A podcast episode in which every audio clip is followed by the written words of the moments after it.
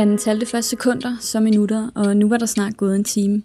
Det mindede ham på ubehageligste vis om alle de eksamener i skolen, han ikke havde bestået.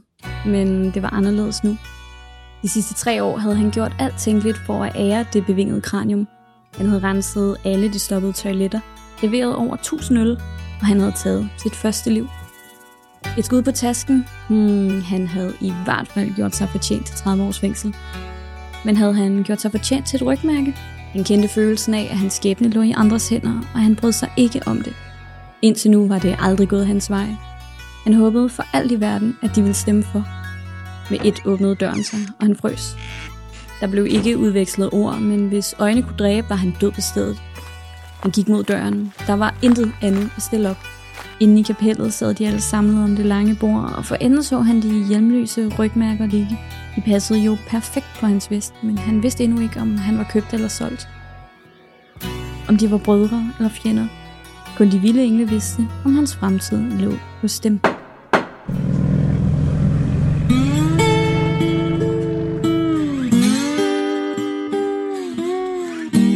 Du lytter til Soldaterne, episode 1 af De Vilde Engle. En historisk lydfortælling om de berømte, berygtede og barske medlemmer af Hells Angels Motorcycle Club. Mit navn er Christine Delorang. Jeg er samtidshistoriker, og det er min opgave at tage dig med på en chokerende rejse tilbage til den spæde start for de vilde engle og deres motorcykelklub. Jeg behøver sikkert advare om, at der vil være voldsomme elementer i min fortælling, som nogen muligvis vil finde stødende. Det er simpelthen ikke muligt at undersøge Hells Angels og deres historie uden at støde sarte sjæle, og i dagens episode skal vi godt nok snakke om verdenskrige, teknologiske fremskridt og soldater. Ja, ja. Men vi skal også snakke om nazister, atompumper, selvmordspiloter, strålesyge og det, der er værre. Hvis du i midlertid kan holde til det, så kan jeg love dig, at du har noget rigtig godt i vente.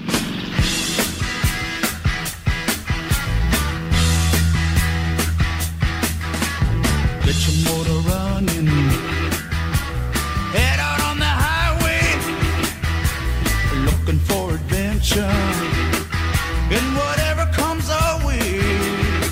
God ordens skyld skyder vi denne lydfortælling i gang med det skældsættende år 1948. Det ringer muligvis en klokke, og det er der en rigtig god grund til. Den 17. marts samme år var en flok amerikanske motorcykelentusiaster samlet på en bar i Kalifornien. Nærmere bestemt holder de til i et område kaldet San Bernardino, eller i folkemunde Badu. Vi kender ikke navnene på de mænd, der sad sammen på den mørke bar. Vi ved heller ikke, hvad de snakkede om, eller hvor mange øl de for den sags skyld fik drukket. Mit bud vil være, at vi skal tælle i liter frem for genstanden, men det er vist ikke så væsentligt igen. Hvad der derimod er væsentligt, er den eneste ting, vi ved med sikkerhed. Mændene var frie individer, da mørket faldt på, og da morgensolens stråler ramte deres motorcykler, var mændene blevet brødre og en del af et eksklusivt klub for livet.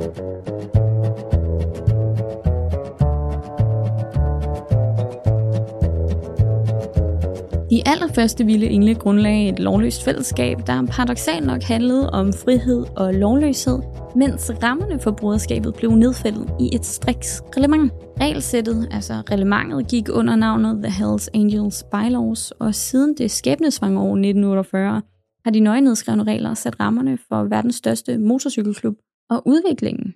Her kunne jeg love dig, at vi skal kigge nærmere på reglementet sammen, men det vil være en løgn. De eneste, der har adgang til The Bylaws, er medlemmer af Hells Angels, og den titel kan jeg altså ikke prale med. Og selv hvis jeg kunne, så ville det være strengt forbudt at tale med udefrakommende om reglementets indhold.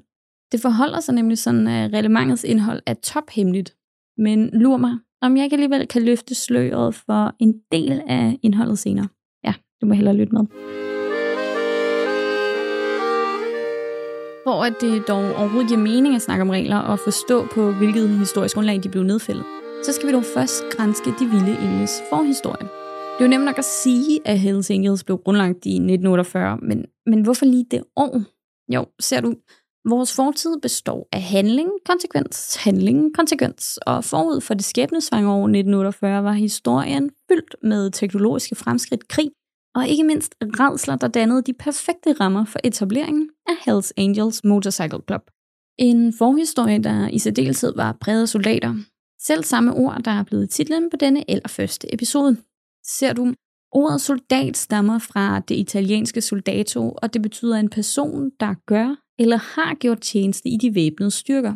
I de vilde engles forhistorie er der tale om japanske soldater, såvel som amerikanske soldater, soldater i krig, soldater i vandæren, soldater på selvmordsmission og soldater, der kæmper med rygmærke på.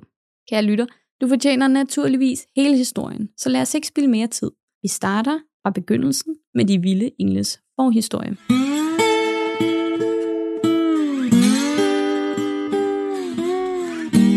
Vi starter way back.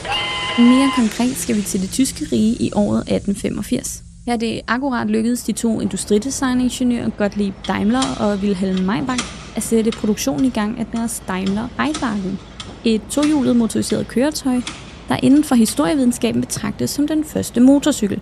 Køretøjer var dog ikke alment udbredt på daværende tidspunkt, og vi skal helt frem til 1914, før motorcyklen kommer til sin ret. Som bekendt går ny teknologi og krig hånd i hånd. Motorcyklen var bestemt ingen undtagelse. Som den kvikke lytter nok kan regne ud, så er 1914 det år, hvor et fatalt skud i Sarajevo satte gang i en voldsom krig, der med al sit ubehag satte dagsordenen for det næste århundrede. Selvom motorcyklen var en tysk opfindelse, så var det imidlertid amerikanerne, der gjorde brug af det motoriserede køretøj. Det forholder sig nemlig sådan, at præsident Woodrow Wilson i 1917 så sig nødsaget til at gå ind i Første Verdenskrig. Da han gjorde det, vidste han, at det blev en krig af hidtil usete omstændigheder. Et rent helvedeskaos, om man vil, og der var brug for at tænke nyt for at slå fjenden ned.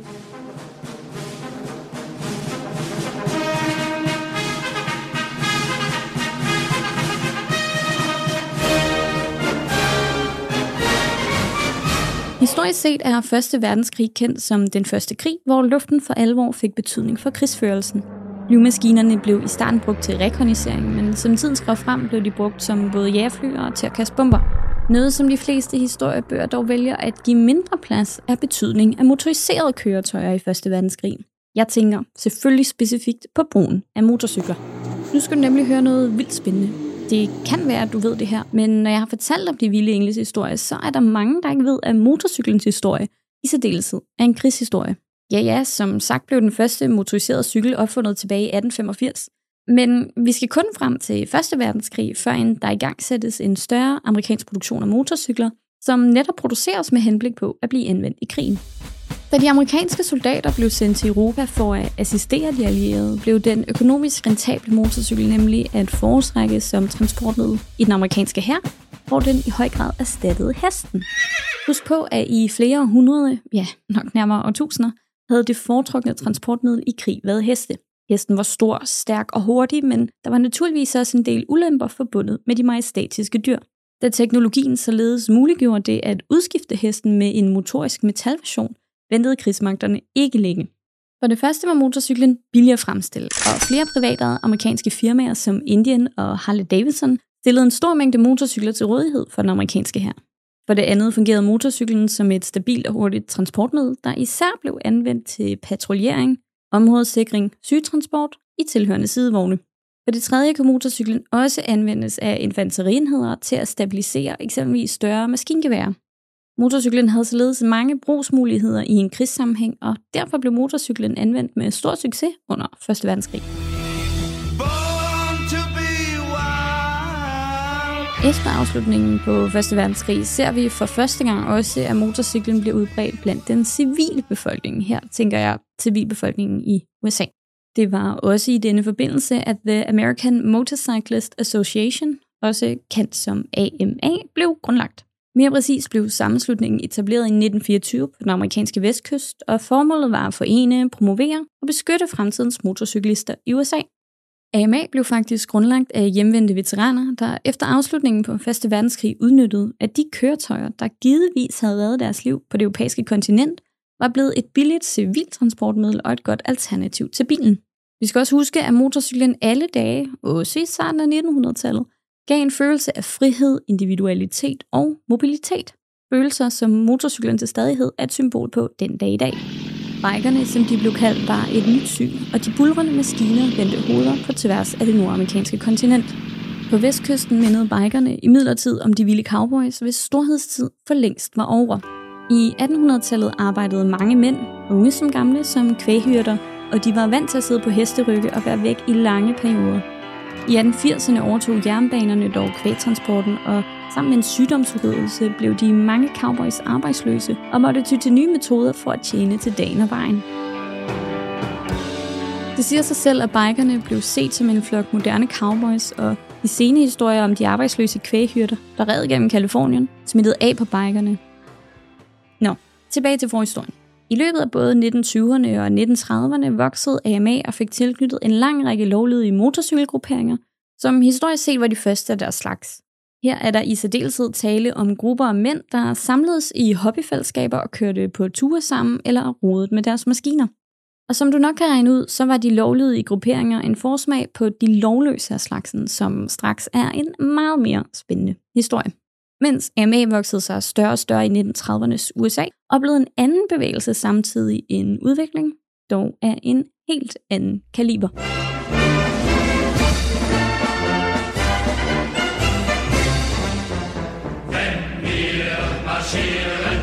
Jeg taler selvfølgelig om Adolf Hitler og den tyske nazisme, der spredte sig som en steppebrand i Europa. Den tyske diktator beordrede sine tropper til at invadere Polen i 1939, og med et brød 2. verdenskrig ud. Selvom et verdensarv skilte USA fra det europæiske kontinent, så blev amerikanerne for alvor trukket ind i verdenskrigen, da et japansk luftangreb ramte den amerikanske flådebase Pearl Harbor den 7. december i 1941. Angrebet på den amerikanske stillehavsflåde Pearl Harbor ved Hawaii var en strategisk genistreg, men der fulgte også uforudsete følger. Det japanske angreb blev søsat søndag morgen den 7. december 1941. Angrebet blev stået blandt andet af to slagskibe, to tankskibe, tre krydser og ni destroyer. Når man hører ordene Pearl Harbor, vil de fleste af os dog i midlertid tænke på de såkaldte kamikaze-piloter. En overlang indoktrinering i det japanske forsvar havde skabt en generation af frygtløse krigere, hvis stærkeste våben var menneskeliv. Kamikaze-piloterne var sendt på en selvmordsmission, og USA var målet. For de japanske soldater var intet offer for stort, og nu krævede kejseren deres liv. Som sagt, så gjort. Kl. 07.55 ramte den første bølge, og amerikanerne var uforberedte. Der havde godt nok været snak om, at det japanske kejserige ville indlede et angreb i Sydøstasien, og amerikanske kodefolk havde godt nok opsnappet en japansk meddelelse, og dagen før angrebet havde den amerikanske præsident Roosevelt til med rettet en fredsappel til den japanske kejser. Men ak og ved, angrebet var rettet direkte mod amerikanerne, og 2.335 soldater og 68 civile omkom som følge af angrebet. Angrebet var som sagt en strategisk genistreg, og en ting var, at den amerikanske stillehavsflåde med et var blevet sat ud af spillet. Noget andet var, at japanerne på en og samme tid havde involveret USA som aktør i 2. verdenskrig. En aktør, der senere ville bestride en vigtig rolle i nedkæmpningen af aksemagterne. Pearl Harbor blev ramt af to angrebsbølger, men der var faktisk en tredje planlagt. Hvordan verdenskrigene var endt, hvis den tredje angrebsbølge var gennemført, ved vi naturligvis ikke. Men vi ved, at amerikanerne kom så angrebet og slog hårdt igen meget hårdt. USA gik ind i 2. verdenskrig som en del af de allierede. Mod krigens slutning bestod de allierede af næsten 50 lande, der søgte at slå aksemagterne ned. Aksemagterne bestod af Tyskland, Italien og Japan, men allerede i 1943 overgav Italien sig. De to andre krigsmagter fortsatte deres hin efter sejre, men i foråret 1945 er det tyske rige hårdt presset på alle fronter. Den 19. marts gav Adolf Hitler ordre til at ødelægge det tyske produktionsapparat og den tyske infrastruktur. Hans formål var at slette samtlige spor og gøre det så svært for fjenden som muligt. Hitler har angiveligt udtalt, at der ikke var mere, der var værd at kæmpe for. De stærke tyske folk var omkommet i krigen. De havde offret sig og givet alt. De tyskere, der stadig var i live, var ikke værdige. Blot 11 dage senere begik Hitler selvmord i sin bunker i Berlin, og allerede den 1. maj overgav Berlin sig. Den 7. maj kapitulerede hele Tyskland. Og der skulle man måske tro, at historien om 2. verdenskrig stopper. Men nej, desværre ikke. Selvom det i foråret 1945 lykkedes for de allierede magter med USA i spidsen at få nedkæmpet Hitler og det nazi-tyske rige, som havde terroriseret og dræbt og skabt et rent helvede, var Japan stadig ikke slået. Tværtimod, Japan viser sig som en standhaftig modstander, og amerikanerne føler sig tvunget til at tage nye våben i brug atomvåben. I militære hjerner fik man en lys idé. Pearl Harbor skulle hævne, så Japan aldrig glemte det. Den 6. august kaster amerikanerne en atombombe over den japanske by Hiroshima. Og blot tre dage senere kastes endnu en atombombe over byen Nagasaki. Det samlede tab af japanske liv løb op i næsten 250.000. Ja, omkring en kvart million menneskeliv gik tabt. Det er til dato både første og eneste gang, at der er blevet brugt atomvåben i krig. Og lad os lige håbe, at det også blev den sidste. Efter bomben sluttede krigen, men glæden frøs til is. Uden de direkte tab af menneskeliv, så var konsekvenserne af ubehandlede skader og strålesyge mindst lige så uhyggelige. De overlevende havde en forhøjet risiko for kræft og andre DNA-mutationer, og der er faktisk et japansk begreb, der bliver brugt til at beskrive de her mennesker. Det betyder mennesker påvirket af bomber. Det giver naturligvis sig selv, at atombombernes ødelæggelser har havet i flere generationer. Men nu sidder du måske og tænker, hvorfor er det her vigtigt for de vilde engle? Jo, nu skal du høre. Efter de to atombomber kapitulerede Japan betingelsesløst i sensommeren 1945, og straks herefter ønskede amerikanerne at få alle deres soldater hjem. Næsten 6 millioner amerikanske soldater, ja, du hørte rigtigt, 6 millioner soldater havde været udsendt under 2. verdenskrig, og de overlevende skulle hjem i en hulens fart. Men der tegnede sig i midlertid et mønster blandt de hjemvendte, som man ikke lige var forberedt på. Granatchok, den sygdomsreaktion vi i dag kalder for PTSD, var særdeles udbredt. Og forestil dig lige det her engang. Du har været udsendt, at du har kæmpet for dit land i en krig af dimensioner, der aldrig nogensinde er blevet set, hverken før eller siden. Du har givetvis stramt eller skadet en modstander. Måske har du mistet et øje eller en kammerat. Måske du bare mærket i dit allerinderste efter flere års intens krig. Hvordan i alverden skal du dog vende tilbage til en normal hverdag? Den hverdag, du tog afsted fra? Altså, ja, det var i hvert fald langt fra alle, der var i stand til det. Og så kan du givetvis gætte, hvordan det har betydning, eller hvorfor det har betydning for Hells Angels. Og hvis ikke, så lad mig lige skære det helt ud af pap. Efter afslutningen på 2. verdenskrig voksede AMA, altså The American Motorcyclist Association, og deres medlemstal steg betydeligt. Der kom en kæmpe mængde veteraner hjem fra 2. verdenskrig, som søgte det frie liv, eller som i hvert fald ikke ønskede at vende tilbage til det samfund, de tog afsted fra. Og som det var tilfældet efter 1. verdenskrig, opstod der igen de her store militære overskudslager, hvor civile kunne købe de billige motorcykler, der havde været brugt i krigen, eller i hvert fald var blevet produceret til krigen. Blot to år efter afslutningen på verdenskrigen startede AMA i 1947 en ny tradition med en fælles tur for alle medlemmer. Turen blev kaldt for National Gypsy Tour, og knap 4.000 medlemmer deltog. Den allerførste tur blev gennemført på uafhængighedsdagen den 4. juli i 1947 og havde Hollister i Kalifornien som destination. On the road again. Just can't wait to get on the road again. The life I love is making music with my friends. And I can't wait to get on the road again. Under turen opstod der en tumult i byen Hollister, og da et A-medlem blev arresteret for en mulig voldtægt, forsøgte en håndfuld af medlemmer at befri bikeren fra fængslet. Urolighederne i Hollister trak overskrifter på tværs af de amerikanske stater fra vest hele vejen til øst, og urolighederne er sidenhen blevet kaldt for bikernes skabelsesberetning. Her vil jeg lige indskyde, at der faktisk findes billeder, altså historiske kilder fra turen, og hvis du er nysgerrig, har jeg delt et af dem inde på podcastens Instagram.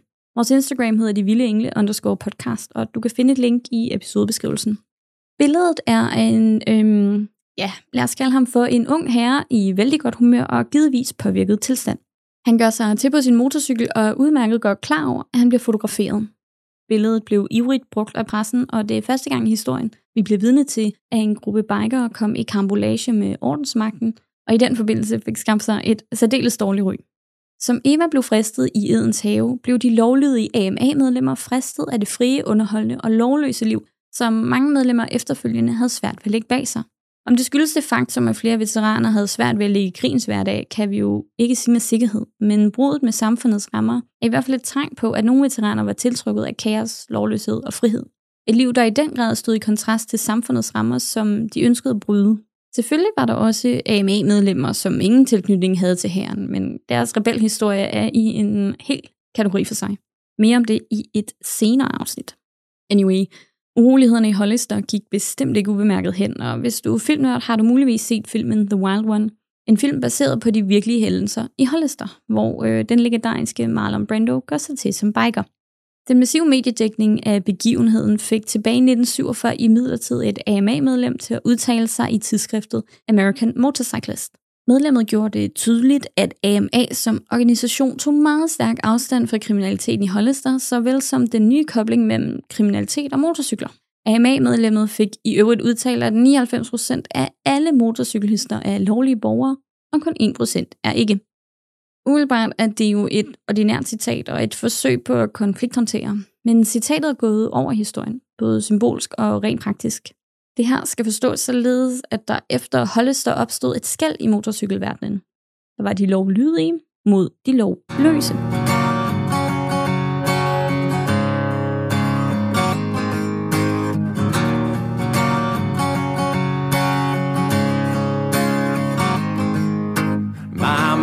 Said I was born on the wild side.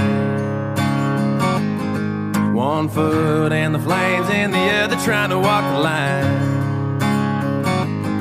Can't say I never saw it coming, I can see the warning signs. AMA var som sagt en sammenslutning af motorcykelgrupper, og efter begivenhederne i Hollister begyndte flere grupper at tage afstand fra AMA. Det var givetvis en forhastet reaktion, muligvis en slags, hvis I ikke kan lide os, så kan vi heller ikke lide jer. I forsøget på at tydeliggøre den nye afstandstagen, begyndte de lovløse motorcyklister at iføre sig et 1%-mærke. Et mærke, som den dag i dag stadig er symbolet på lovløshed. They are, in fact, the 1%. Mama always said I was born on the wild side. I guess mama was right. Cause when the clock strikes midnight, gonna ride the lightning, feel the thunder, till the darkness pulls me under. Mærket 1% blev lemliggørelsen af de lovløse, og de begyndte at bære mærket med ære, og for at skille sig ud fra de andre. De var i en kaliber for sig, og de var ikke bange for at skilte med det. De tjente til dagen og vejen på uortodox vis, og flere havde siddet inden for små som store forseelser. En af de klubber, der var med på AMA-turen til Hollister, hed The Pissed Off Bastards of Bloomington Motorcycle Club. De gik som oftest under det lidt mere mundrette POBOB, og de blev faktisk etableret som en bil- og motorcykelklub af veteraner fra 2. verdenskrig. En af veteranerne hed Otto Freakley, og det navn skal du lige skrive bag øret til senere. Men vi starter lige med lidt baggrundskontekst. Otto Freakley blev født den 28. juni 1931 i en by kaldet Madison i delstaten Wisconsin. Han flyttede senere til Santa Barbara i Kalifornien, og han meldte sig til den amerikanske hær, hvor han tjente som mekaniker. Det blev dog senere opdaget, at han rent faktisk havde et par pletter på sin straffatest, og derfor blev han smidt ud. Han søgte derefter et nyt fællesskab, og det fandt han i de lovløse motorcykelgrupper, der godt ville have ham på trods af en plettet straffatest, og de kunne bestemt bruge hans evner som mekaniker. Otto er af flere omgange blevet krediteret som værende et af de grundlæggende medlemmer af Hells Angels. Det er imidlertid forkert. Det er noget sludder, noget vrøvl, og det er der flere grunde til. For det første angiver de forkerte anekdoter også, hvordan Otto var en anden verdenskrigsveteran. Hvis det var sandt, så havde Otto været omkring 10-15 år under 2. verdenskrig, og USA havde altså ikke børnesoldater. For det andet har Otto selv været ude og fortælle, hvordan han faktisk blev en del af de vilde engle. Otto har selv fortalt, hvordan han i slutningen af 1940'erne blev inviteret til et klubmøde, da en af hans tidligere kærester var fundet sammen med et HA-medlem. Under alle omstændigheder var Otto et af de medlemmer af Hells Angels MC, der var med til at forme klubben fra starten af. looking for adventure and whatever comes our way. Som jeg fortalte i starten af episoden, så er der ikke så meget, vi konkret kan sige om grundlæggelsen af Hells Angels. Vi ved ikke, hvem der var med, hvor mange de var, eller hvem der sagde hvad den 17. marts i 1948. Hvad vi til gengæld ved er, at det lovløse broderskab, der blev dannet med drømme om frihed og de åbne landeveje, på samme tid havde strikse konkrete regler for dem selv. Og de her regler skal vi som lovet se lidt nærmere på nu. Jeg nåede lige at tease for The Hells Angels bylaws, og nu hvor du har fået hele baggrundshistorien, så synes jeg, vi skal se nærmere på det her hemmelige dokument. Vi, altså alle os, der ikke bærer et HA-rygmærke, har imidlertid ikke adgang til regelsættet. Det er en tophemmeligt dokument, som kun indvidede medlemmer kan få lov at se. Alligevel ved vi nogenlunde, hvad dokumentet indeholder, fordi tidligere HA-medlemmer har fortalt det til blandt andet myndigheder, politiet og journalister. En handling, som internt i HA nok vil blive kaldt for at snitche eller sladder. Nå, men vi har altså på baggrund af flere kilder og enkelte klublokager en formodning om, at The Hells Angels bylaws indeholder en række regler, og de lyder nogenlunde sådan her. Regel nummer 1. Du skal stemmes ind i klubben. Denne første regel dækker over en demokratisk tradition, hvor man starter som en ven af klubben. Herefter kan et medlem vælge at blive sponsor for dig, og så får du tilladelse til at bære titlen Prospect eller på dansk prøvemedlem, indtil du efter lang tid, altså nogle gange flere år, kan få lov til at blive et fuldbyttet medlem. Det bliver du ved en demokratisk afstemning, så frem dine brødre vil have dig med. Når du er inde, så er du inde for livet. Det bringer mig til regel nummer to. En gang Hells Angels, altid Hells Angels. Når du bliver indvidet i klubben og har fortjent retten, såvel som pligten til at bære rygmærket, så kan du ikke bakke ud. Et medlem kan ikke gå på pension. Du er blevet en del af en familie, og den eneste grund til, at du ikke er en vild engel mere, er hvis de smider dig ud. Det skal du i øvrigt ikke ønske dig. Som medlem hives du ud af samfundet og ind i en helt særlig og eksklusiv klub. Et lovløst broderskab med egne værdier, normer og regler. Riders on the storm. Riders on the storm. Into this house we're born. Into this world we're thrown. Like a dog without a bone and hacked out alone. Riders on the storm. Nå, nu er vi altså desværre ved vejs ende. I hvert fald i denne episode. Vi når ikke flere regler for nu af The Hells Angels bylaws, men hvis du er nysgerrig på mere, så vil jeg anbefale dig at lytte med i næste uge. Næste episode har jeg valgt at kalde for broderskab, og som du nok kan gætte, skal vi se nærmere på de lovløse brødre og det liv, de fik skabt sig. Du ved nu, at Hells Angels opstod i en kaotisk efterkrigstid, hvor lovløse mænd, i særdeleshed tidligere soldater, blev tiltrukket af de frie bikerfællesskaber på de kaliforniske landeveje. Du ved også, at krigens skræk og redsler brolagde selv samme veje med kriminalitet. Men hvis du higer efter at blive lukket med ind bag murene til klubhusene, så skal du lytte med igen i episode 2. Bare rolig, du vil ikke fortryde det. I mellemtiden kan du også følge med på Instagram, hvor jeg jo blandt andet har delt et originalt og særdeles ikonisk billede fra urolighederne i Hollister. Mit navn er Christine Delorang. Tak fordi du lyttede med.